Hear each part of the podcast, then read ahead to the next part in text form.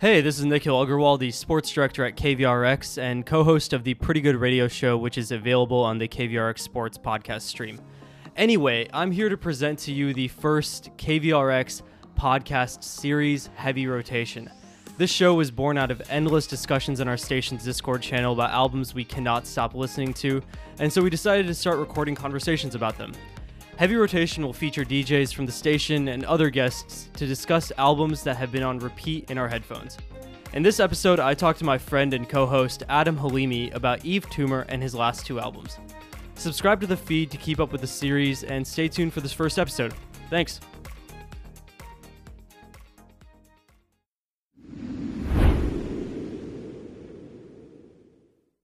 All right, so up next is a segment we call Heavy Rotation it's pretty much just what we've been playing the most lately.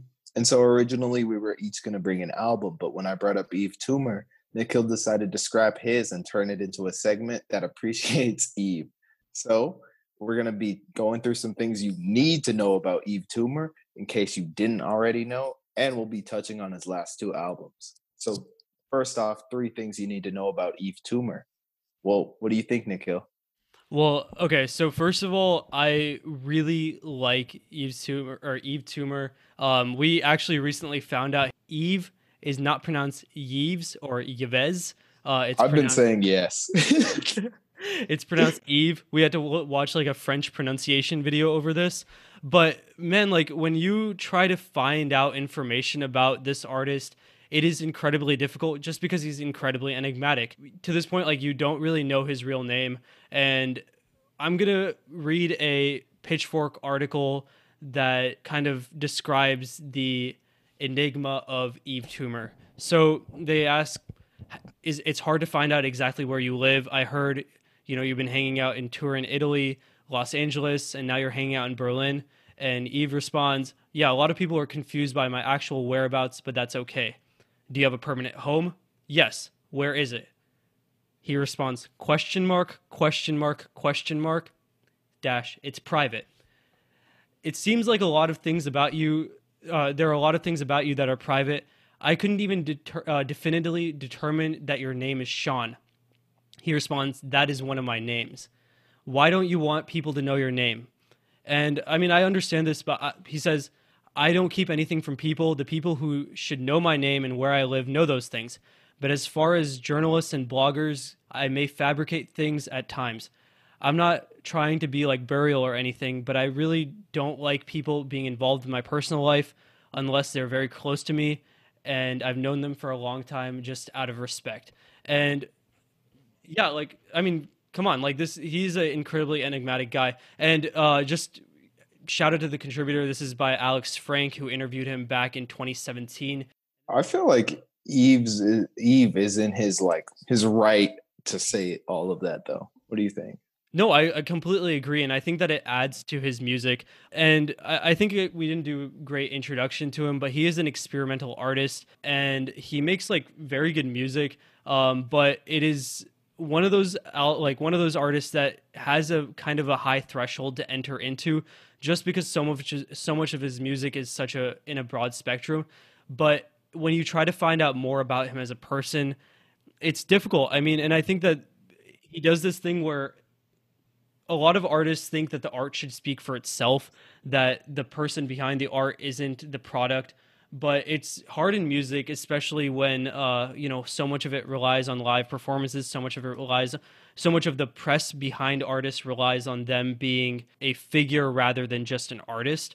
But it seems like he's kind of turned that on its head, where he's putting on an act where it seems like he is only revealing what he needs to reveal to us as the audience. Great. It reminds me of um like the beginning of the internet era, how like people like Michael Jackson were able to seem like these godly figures because we only saw what they wanted us to see.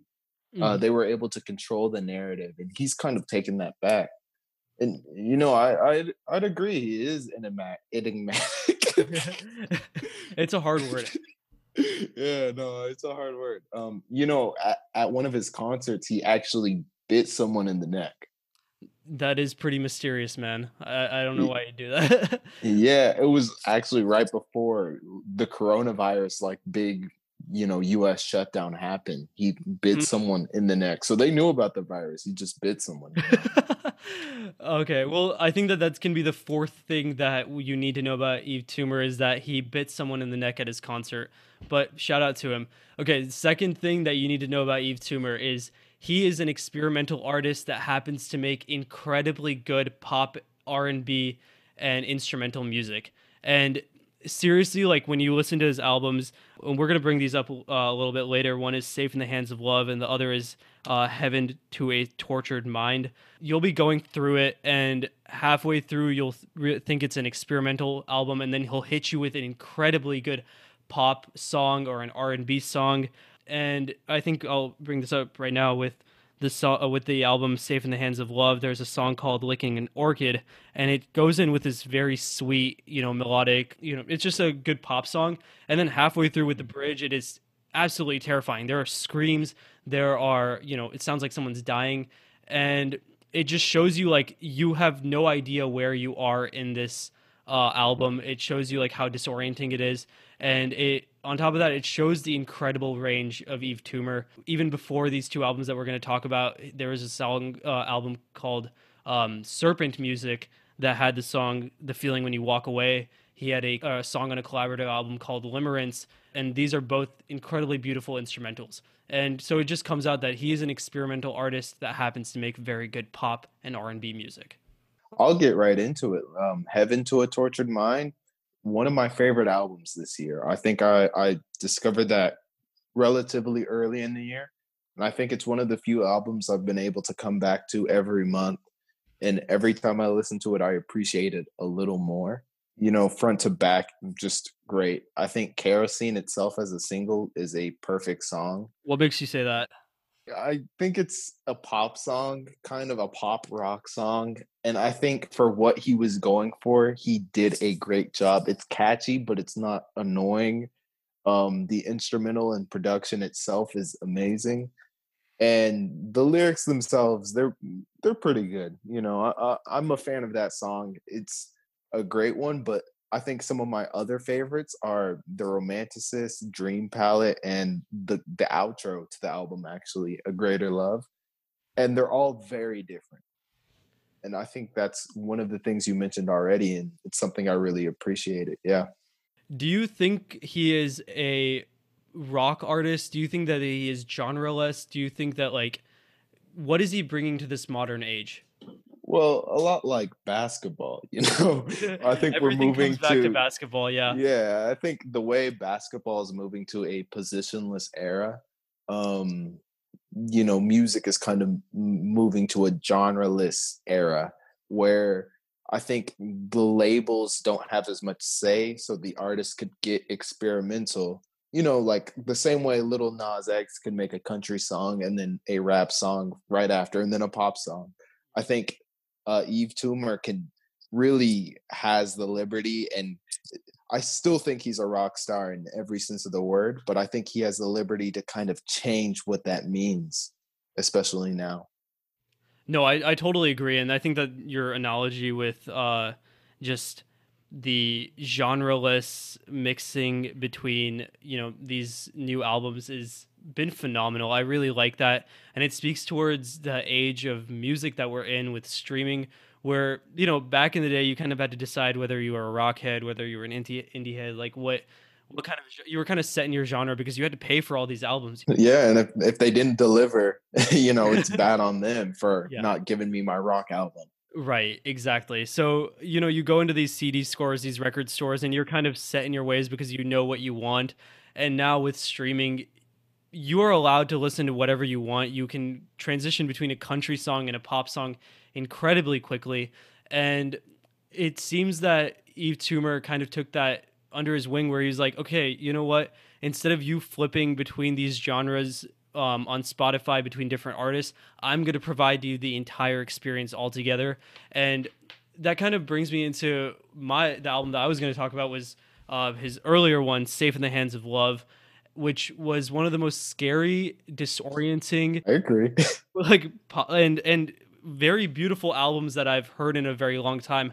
My roommate Harrison showed it to me, and listening to the first two songs on there, um, "Faith in Nothing Except in Salvation" and "Economy of Freedom," going into it knowing that it's an experimental album, I'm like, yeah, this makes sense, but it is like I said, it's disorienting. You don't know where you're at. You don't know what he's trying to do to you and what you're listening to at certain points, but there is value there and you know that it's good.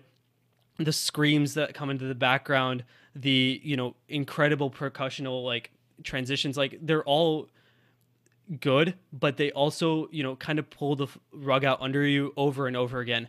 And then he goes on this incredible three song stretch when he goes with Noid, Licking an Orchid, and Lifetime.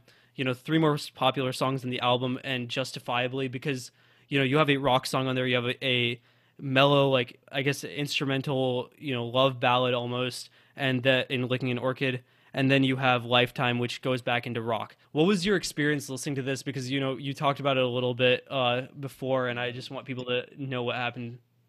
Yeah, so my first time, well, so I had listened to Heaven to a Tortured Mind first. So in my image, it's experimental, but it's grounded in rock and pop.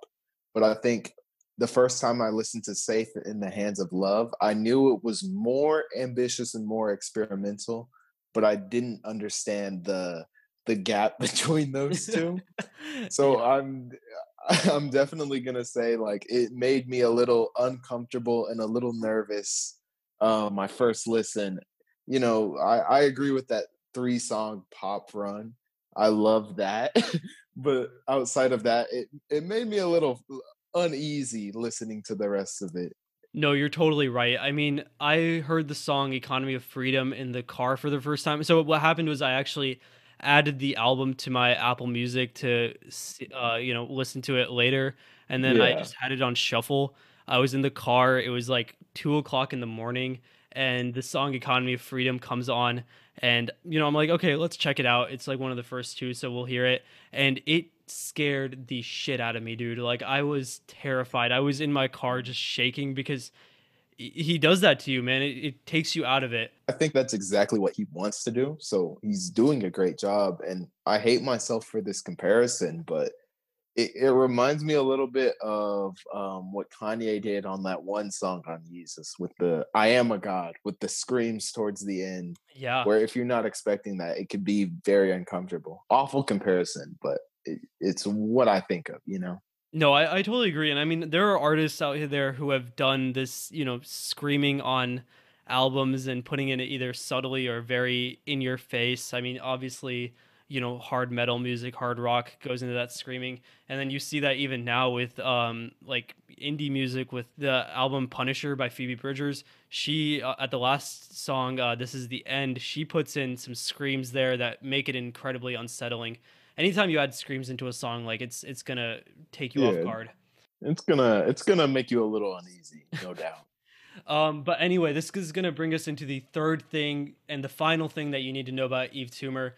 And this is that he is an incredible live performer. I saw him live uh, back in 2018, I believe, when he was on this Safe in the Hands of Love tour. You know, immediately, like we were there, I think he was supposed to come on at 10:30. He came on at 11:30. He was late to the show because he was saying at least his flight from Copenhagen was delayed. Like a rock star, you know, you wouldn't get it. It's just a rock star thing. Yep. And I mean he absolutely made it up. Like he absolutely delivered a incredible performance. High energy. He came in with a wig. He hung the microphone wire from the ceiling of the Empire control room room and sang like upwards into it if you can imagine like he was, you know, facing up and he got tired of the stage after maybe like 3 songs and decided to jump into the audience and dance with us while we were performing. He was going all over the place. He um went up on one of those like poles and was like swinging off of them. It felt like, and when he was in that crowd with us, it felt like you know a dem- democratization of music where we weren't looking up at him on a stage, but we were sharing this experience with him. And I like that a lot. I like it when the artist isn't too full of themselves, when they see, you know, they don't see themselves as a then higher than their audience. And you know, he's just an incredible performer, and I am very happy that I got to see him when he was performing. And I hope for everybody's sake that, you know, this coronavirus ends soon so you can go see Yves Tumor live when he's deciding to tour again. I do have a quick question. Um, did he bite anyone's neck? Not that I'm aware of, but there was some Okay. screaming, some crying, but that could have been a side effect of the music or a side effect of uh, you know, some biting, but I'm not entirely sure. Okay, just wondering. Anyway, um that kind of wraps it up. Do you have any final comments about Yves Tumor, Adam? Yeah, I mean, we weren't paid to to promote him like this, so I guess I could say I'd recommend that you check it out if you have time. Either one of the albums. I, I agree. I agree. Um, and then I would also check out his album Serpent Music. You can't really find it on Spotify or Apple Music just because of some sample clearing issues, but I would do my best to scour for it on YouTube because it is very, very good. And that is it for our first episode of Heavy Rotation. Uh, you know, subscribe, keep listening. Thank you.